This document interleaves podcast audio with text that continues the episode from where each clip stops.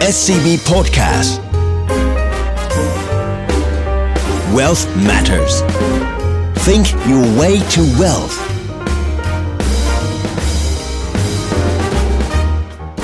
Presented by SCB Wealth สวัสดีครับท่านผู้ฟังขอต้อนรับเข้าสู่รายการ Well Matters เจาะลึกทุกประเด็นการเงินการลงทุนอินไซต์เข้มข้นอย่างคนวงใน ผมออสตินเปียศักมานสันครับ ปุ้ยเกษรีอายุตกะค่ะ ผมเอ็มเพิ่มศักดิ์จากมงคลชัยครับ ครับ พวกเรา 3 คนยินดีที่ได้มาพบกับท่านผู้ฟังอีกครั้งหนึ่งนะครับ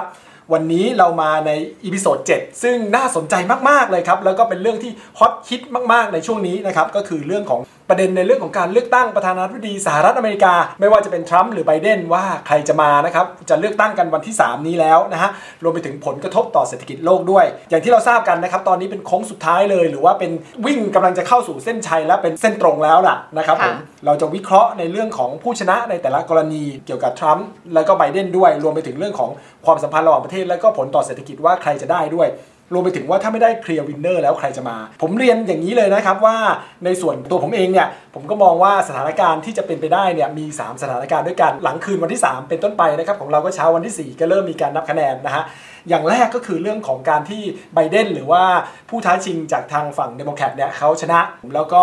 ตัวสภาสูงหรือว่าวุฒิสภาเนี่ยก็เป็นของเดโมแครตด้วยนะส่วนสภาล่างเนี่ยเป็นเดโมแครตอยู่แล้ว ฉะนั้นภาพโดยรวมก็จะกลายเป็นว่าทั้งรัฐสภาแล้วก็ประธานาธิบดีจะเป็นของเดโมแครตเลย อันนี้คือการเปลี่ยนแปลงเลย เพราะปัจจุบันเนี่ยทางทรัมป์เขาเป็นริพับลิกันใช่ไหมฮะสภาสูงก็เป็นริพับลิกันด้วย แต่สภาล่างเป็นเรื่องของเดโมแครตฉะนั้นการทำกฎหมายอะไรเราถึงเห็นในช่วงที่ผ่านมาวันค่อนข้างยาก ผมให้โอกาสนี้ประมาณ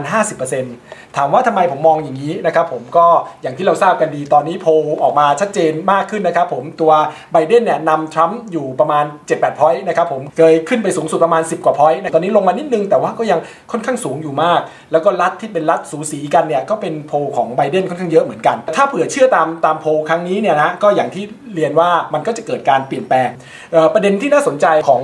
choice นี้ก็คือว่ามันขึ้นอยู่กับคนเลือกของเดโมแครต คนที่เป็นแฟนเดโมแครตเนี่ยส่วนใหญ่จะไม่ค่อยออกจากบ้านสักเท่าไหร่จะเป็นการเลือกทางไปรษณีย์ซะมากกว่านะครับคราวนี้เนี่ยถ้าเผื่อคนเหล่านั้นเนี่ยไปเลือกที่คูหา หรือแม้แต่เลือกไปรษณีย์แต่ว่าได้ด้วยจำนวนที่มากจริงเนี่ยทำให้คะแนนเนี่ยชนะคุณทรัมป์มาค่อนข้างเยอะเนี่ยก็มีทางที่จะเปลี่ยนแปลงไม่ได้นะฮะก็คือว่าคุณคุณไบเดนก็น่าจะชนะในจุดนี้ นะครับครับใน choice ที่2นะครับผมโอกาสที่ 2 ที่ผมมองว่าเป็นไปได้ก็คือว่าแน่นอนว่าก็คงต้องทรัมป์ชนะเหมือนเดิมนะครับผมซึ่งอันนี้เนี่ยนะถ้าทรัมป์ชนะสภาสูงก็ยังจะเป็นของริพับลิกันอยู่ ส่วนสภาล่างก็จะเป็นของเดโมแครตนะครับผมก็คือจะเป็นเอ่อภาพแบบเดิมเลยเป็นสปริตก o ว e r n เมนต์เนี่ยนะครับผมผมให้โอกาสประมาณ 20%ถามว่าเอ๊ะทำไมยังให้ว่ามันยังมีโอกาสอยู่บ้างนะ ทั้งทั้งๆที่โพลมันไปอย่างนี้แล้ว เราคงจำกันได้ในช่วงปี 16 นะครับผมโพลออกมาเหมือนกันนะฮะว่าฮิลลารีนำทรัมป์อยู่ 7-8 แต้มเลย ปรากฏว่าพอเลือกแล้วจริง ๆ แล้วทรัมป์ชนะนะ อย่างหนึ่งก็เป็นเพราะว่าคนที่เลือกริพับลิกันหรือเลือกทรัมป์เนี่ย เขาอาจจะอายนะครับเขาอายเพราะว่าช่วงทรัมป์เนี่ยเดี๋ยวนี้ก็ทำอะไรแปลกๆไปเยอะนะฮะมีค่ะล่าสุดไปก็เพิ่งไปกล่าวหาคุณคุณหมอแอนโทนี เฟาซีซึ่งเป็นที่ปรึกษาตัวเองด้านด้านสาธารณสุขแล้วก็เป็นหมอที่เก่งมากเลย บอกว่าหน้ากากเรื่องอะไรคุณหมอเนี่ยพูดจาไม่ได้เรื่องอะไรประมาณอย่างนั้น ใช่ใช่คนก็อาจจะอาย สมมุติผมเป็นแฟนทรัมป์อย่างเงี้ยผมก็อาจจะอายก็ไม่ไปโพลก็ทำให้โพลมันก็จะเบ้ไปทางด้านของเดโมแครตมากขึ้นอืมใช่ไหมครับน้องเอ็มครับครับไอ้คำว่าอายนี่คือเหมือนกับว่า เวลาโพลถามมาเนี่ยก็ตอบอย่างเรื่องอีอีกกอย่างหนึ่งใช่ หรือบางทีก็อาจจะไม่ไม่ไม่เอาอะไม่ทำโพลแล้วทำก็พูดผิดกับในใจตัวเองอืมก็ไม่อยากก็ไม่เอาดีกว่า ฉะนั้นพอไม่ได้เอา sample นี้คนทำโพลก็ไปอีก sample หนึ่งซึ่งเป็นเดโมแครตนะฮะก็มีความเป็นไปได้นะครับผมก็มีหลายฝ่ายก็มองว่ามีความเป็นไปได้เหมือนกันในจุดนี้ ประเด็นหนึ่งก็คือว่าอย่างที่เรียนไปถ้าเผื่อเดโมแครตคนเดโมแครตเนี่ยที่เป็นแฟนเนี่ยเขาเกิดแบบเฮ้ยยังไงฉันสบายใจแล้วว่าโพลชนะ 10 กว่าแต้มอย่างนี้ฉันไม่ไปดีกว่า ฉันไม่ไปเลือกตั้งดีกว่านะก็คือนอนหลับทับสิทธิ์เนี่ยมันก็มีสิทธิ์เป็นไปได้เหมือนกันว่า มันกลายเป็นว่าฝั่งริพับลิกันซึ่งเขาเหนียวแน่นกว่าเขาก็ไปเลือกตั้งอยู่ต่อเนื่อง ก็มีสิทธิ์ที่จะได้เหมือนกันนะครับผมอันนี้ก็ถึงสังเกตว่าเป็นกลยุทธ์ของทางของฝั่งไบเดนว่า เวลาสัมภาษณ์หรือเวลาดีเบตอะไรต่างๆเนี่ยออกมาพูดอย่างเดียวว่า ออกมาเลือกตั้งกันเถอะออกมาเลือกตั้งกันเถอะสุดท้ายนะเมื่อกี้ 50%ไบเดน20%ทรัมป์นะฮะอีก 30%ล่ะ อันนี้น่าสนใจมาก เพราะว่ามันจะเป็นสิ่งที่ผมกังวลว่ามันเป็นสิ่งที่เรียกว่าไม่สามารถหาข้อสรุปได้ สมมุติว่าเช้าวันที่4นะครับผมคืนวันที่ 3 เช้าวันที่4บ้านเขาเนี่ยหรือบ้านเราก็เที่ยงเที่ยงบ่ายๆเย็นๆของของวันที่ 4 ต่อวันที่5เนี่ยนับคะแนนแล้วไม่ได้ขึ้นมา หรือที่ร้ายไปกว่านั้นคือ สมมติถ้านับคะแนนแล้วตอนแรกเนี่ยคะแนนจากคู่หามาเป็นทรัมป์ได้เยอะเลยทรัมป์รีบประกาศชัยชนะอย่างง้นอย่างนี้เลย ปรากฏว่าพอนับคะแนนจากฝั่งไปรษณียบัตรเนี่ยกลายเป็นว่าไบเดนชนะขึ้นมา โอ้โหคราวนี้ลองคิดภาพดูนะครับแฟนแต่ละฝ่ายนี้ออกมาต้องต้องออกมาประท้วงมออกมาโวยวายอะไรกันต่อมีอะไรรวมไปถึงอาจจะมีเรื่องของการฟ้องร้องฟ้องร้องอะไรกันเนี่ยคล้ายๆ กับตอนในปี 2000 เนี่ยนะฮะซึ่งเอากอกับตัวคุณบุชคนลูกนะฮะแต่คราวนี้อาจจะรุนแรงกว่าลากยาวกว่า เพราะว่าความไม่เห็นตรงกันเนี่ยความเกลียดชังกันเนี่ยมันมีมากขึ้นเรื่อยๆ ฉะนั้นอันนี้เป็นความเสี่ยงของของเศรษฐกิจแล้วก็ตลาดเงินตลาดทุนด้วยครับ ใช่ค่ะ ก็อย่างถ้าเกิดสำหรับตลาดทุนเองนะคะ ถ้าเราจำกันได้ตอนปี 2000 นะคะครับตอนผมสมัยอังกอร์ที่ทางด้านของคุณออสตินเรียนไปอะนะคะ ตอนนั้นเองเนี่ยดัชนี S&P 500 นะคะ ก็มีการปรับลดลงเนี่ยเกือบ 10%เลยในช่วง 5 สัปดาห์นะคะ หลังจากที่ทราบผลการเลือกตั้งแล้วอืมเกิดตัวที่เป็นไม่ยอมรับ แล้วก็ในส่วนของ US Treasury นะคะ ก็ปรับตัวลดลงนะคะประมาณ 50 basis point คือหมายความว่าบอลยูคือปรับตัวลดลงเลย ก็เลยทำให้ตอนนี้เขาก็มีการคาดการณ์ว่าถ้าเกิดครั้งนี้เนี่ยเกิดแบบนั้นอีกเนี่ยก็จะส่งผลทำให้ตลาดหุ้นเนี่ยอาจจะมีการปรับตัวล่วงได้ประมาณ 8%นะคะโอ้โหค่อนข้างเยอะอยู่เลยใช่ค่ะ แล้วก็เออบอลยูของอเมริกาเองก็ยังมีแนวโน้มที่จะปรับตัวลดลงด้วย ทีนี้เนี่ยเราก็คงต้องไปดูว่าหลังจากที่เกิดเหตุการณ์นี้เนี่ยทางเฟดจะเข้ามามีการยื่นมือมาช่วยอะไรหรือเปล่า เช่น จะมีการขยายในการถือพวกบอลที่ตัวเองถืออยู่เพิ่มไหม เพราะว่าครับมันถ้าเกิดว่ายังไม่รู้ผลเนี่ยมันอาจจะทำให้สูญเสียความเชื่อมั่นกับนักลงทุนได้ค่ะก็เป็นประเด็นที่ยังวางใจไม่ได้นะครับผมถึงแม้คะแนนโพลเนี่ยคุณคุณไบเดนจะจะนำนำนะครับอย่างที่ใช่เรียนได้ฟังนะฮะเพราะข่าวนี้เนี่ยเมื่อกี้คุณปุ้ยเนี่ยพูดในกรณีของสมัยตอนปีใช่2000 ตอนค่ะเอากอร์กับคุณบุชนะฮะซึ่งพูดจริง ๆ แล้วทั้งทั้งคู่ก็ยังเป็นกลางๆนะครับไม่ได้สุดโต่งแบบตอนนี้คุณทรัมป์ก็สุดโต่งมาด้านหนึ่งบ้าง คุณไบเดนรวมไปถึงทีมของคุณไบเดนก็สุดโต่งไปอีกด้านหนึ่งบ้างฉะนั้นถ้าเผื่อเกิดเรื่องนี้จริงๆเนี่ย ความรุนแรงมันอาจจะเยอะกว่านั้นนะถ้าเผื่อมีการประท้วงกันสมมตินะฮะถ้าคิดเลยแบบปกติเนี่ยเออประท้วงกันชนกันเนี่ยอื้อหือน่ากลัวมากนะฮะก็ตลาดอาจจะตกไปมากกว่าที่คุณปุ้ยพูดก็ได้ใช่แล้วก็จะเป็นบวกกับพวกทองคำสินทรัพย์ปลอดภัยอะไรโวันนี้ต่างๆมาอีกแล้วพุ่งขึ้นแน่นอนเลยใช่นะครับผมค่ะนะฮะอันนี้ผมพูดภาพรวมๆก่อนแล้วกันนะครับผมว่าเอ่อเรา expect ยังไงกันนะฮะ คราวนี้ถ้ามองในแง่ว่าเอ้ยแล้วผลต่อเรื่องของเศรษฐกิจทั้งภาพของความสัมพันธ์ระหว่างประเทศรวมถึงเศรษฐกิจจะเป็นยังไงนะครับทั้งโลกแล้วก็รวมถึงทั้งจีนแล้วก็ไทยด้วยผมสรุปคร่าวๆนี้แล้วกันว่า ถ้าเป็นคุณทรัมป์เนี่ยภาพก็คงเป็นคล้ายๆเดิมนะฮะเพราะว่าเขาก็อยู่มา 4 ปีแล้วเราก็เห็นว่าคล้ายเดิมคือปั่นป่วนนะครับผมตื่นมาตอนเช้าไม่รู้ว่าคุณทรัมป์จะทวีตอะไรว่า วันนี้อารมณ์ไม่ดีอยากจะขึ้นภาษีจีนอะไรอย่างเงี้ยหรือเปล่าความเป็นไปได้นะครับผมแต่ว่าสิ่งที่เราอาจจะ คิดว่าในระยะต่อไปเนี่ยอาจจะเกิดขึ้นมากสงครามการค้าเนี่ยการขึ้นภาษีเนี่ยอาจจะไม่มากขึ้นสักเท่าไหร่ละเพราะว่ามันขึ้นมาเยอะๆ คนเจ็บก็คือคนอเมริกันเองนะฮะครับก็อาจจะไปเล่นในด้านอื่นก็คือสงครามเทคโนโลยี อย่างเช่นพวกเอ่อการแบนหัวเว่ยการแบน ZTE การแบน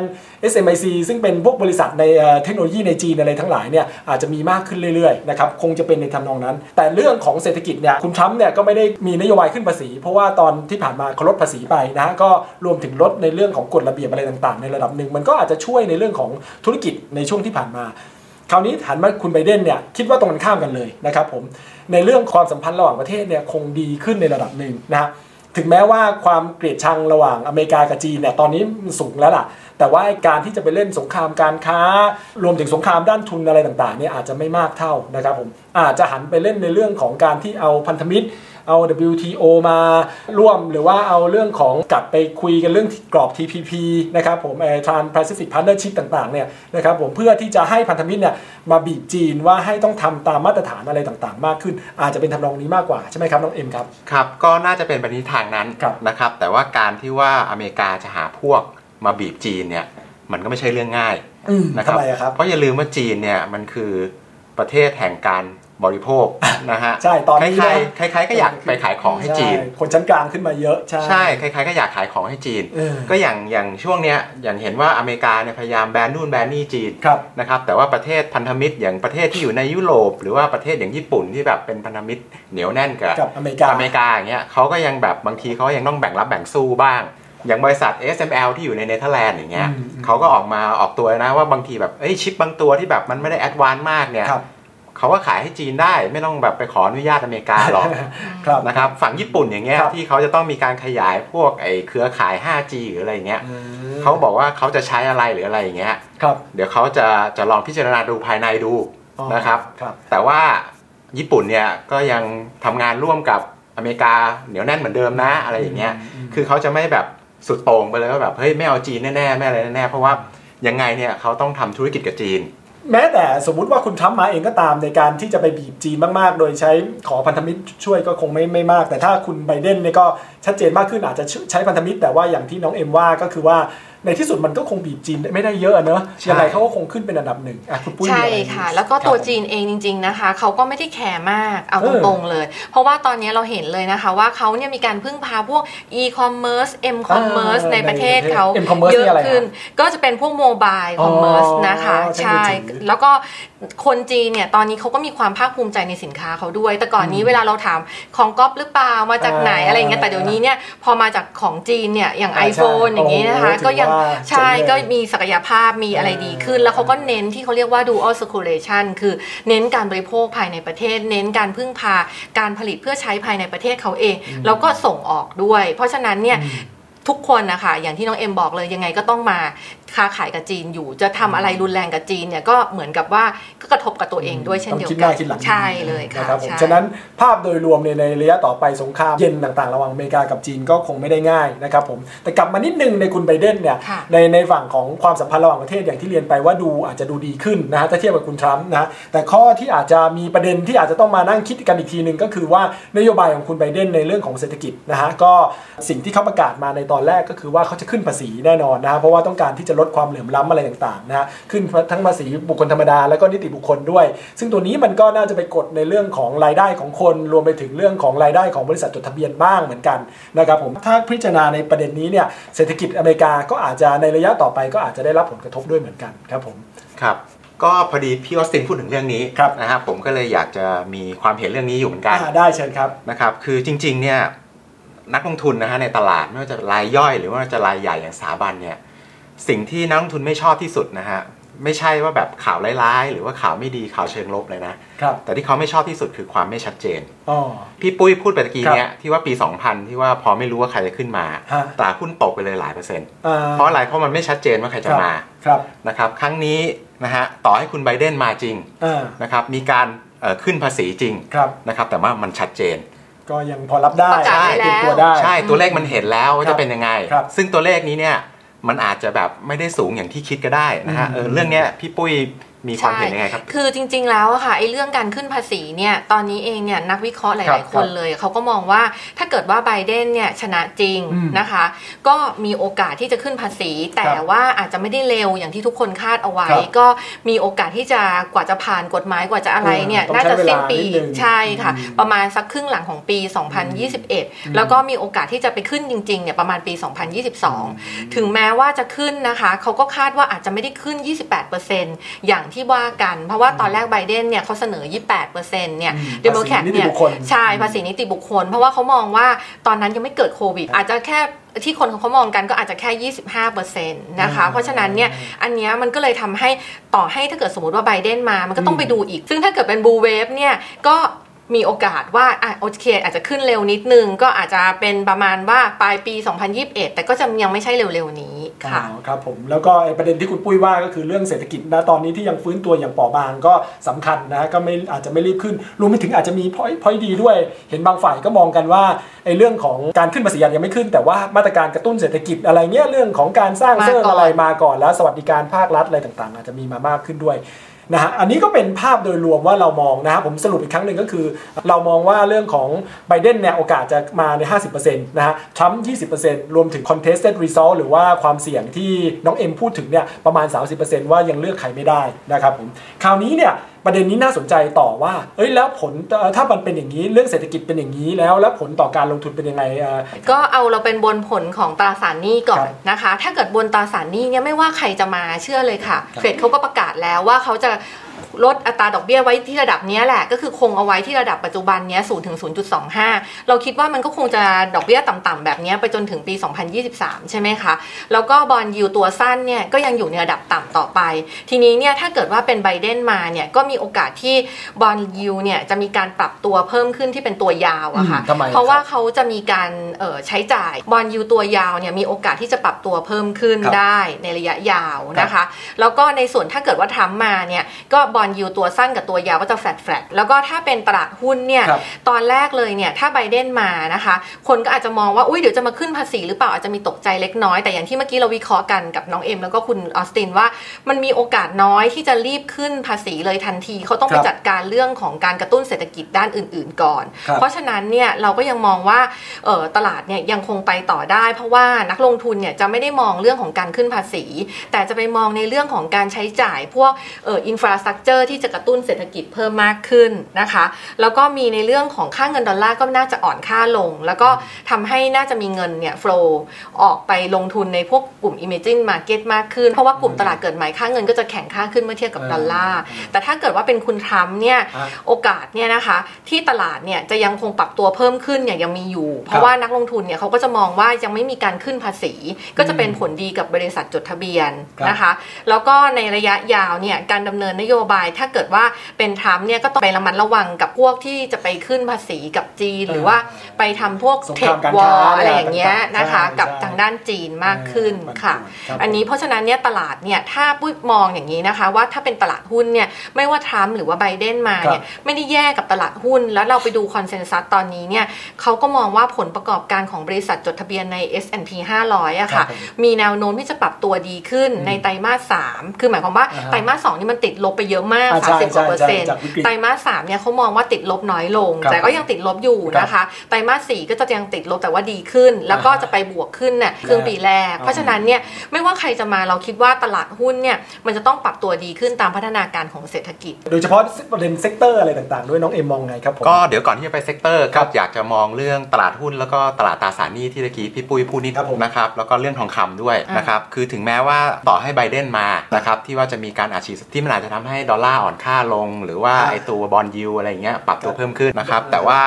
ถ้าเรามองในในเรื่องของ global เนี่ยมันอาจจะแบบไม่ได้ไปเยอะมากขนาดนั้นอืมเพราะว่าอย่างผลตอบแทนของพวกตราสารหนี้ในญี่ปุ่นนะครับหรือว่าในยุโรปเนี่ยถ้าเทียบกับอเมริกาต่างกันค่อนข้างอ่าฮะเวลาที่ bond yield มันเด้งๆขึ้นมาครับพวกยุโรปกับญี่ปุ่นเนี่ยเตรียมใส่เข้ามาเลยอ่าก็คือโยกมาตรงนี้เลยใช่เพราะยังไงมันมีสิทธิ์ที่จะลงแล้วก็ได้ผลกำไรอยู่แล้ว ใช่ มันจะทำให้ค่าเงินหรืออะไรเงี้ยมันเลยแบบมันจะเลี้ยงเลี้ยงๆอย่างเงี้ยมันจะแบบอ่าไม่ไม่ได้แข็งมากแต่ว่ามันก็จะไม่อ่อนมาก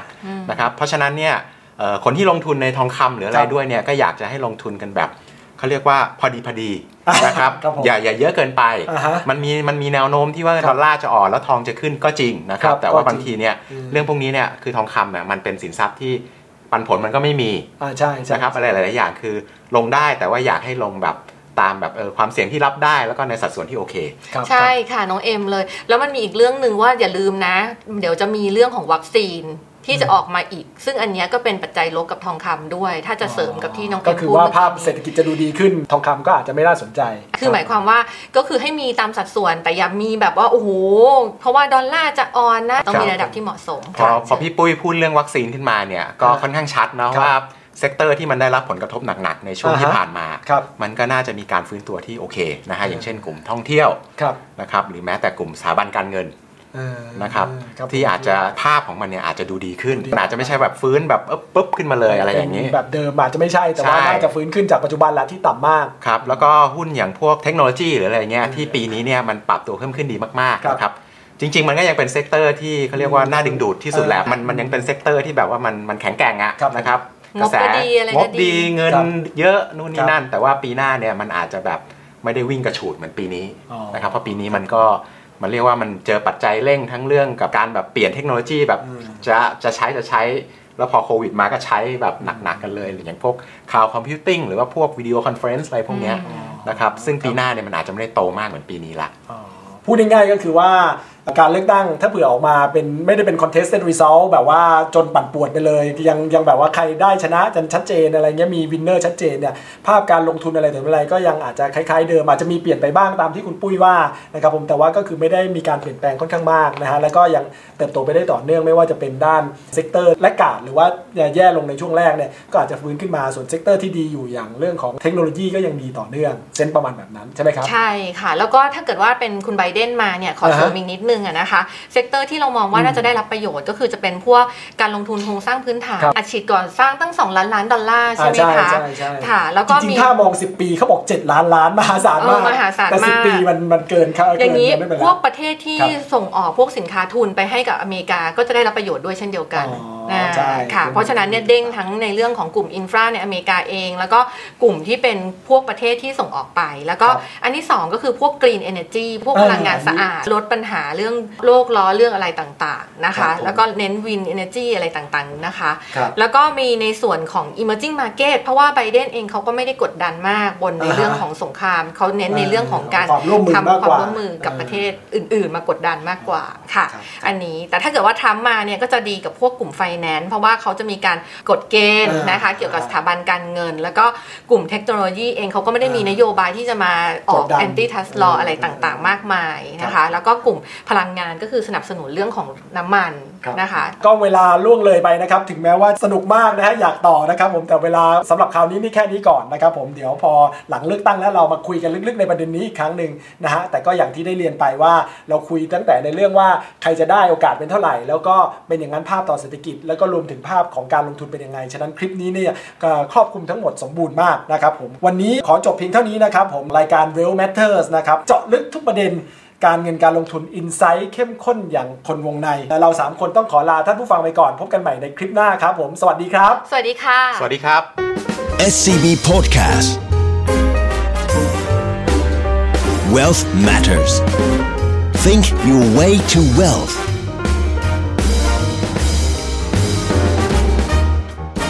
Presented by SCB Wealth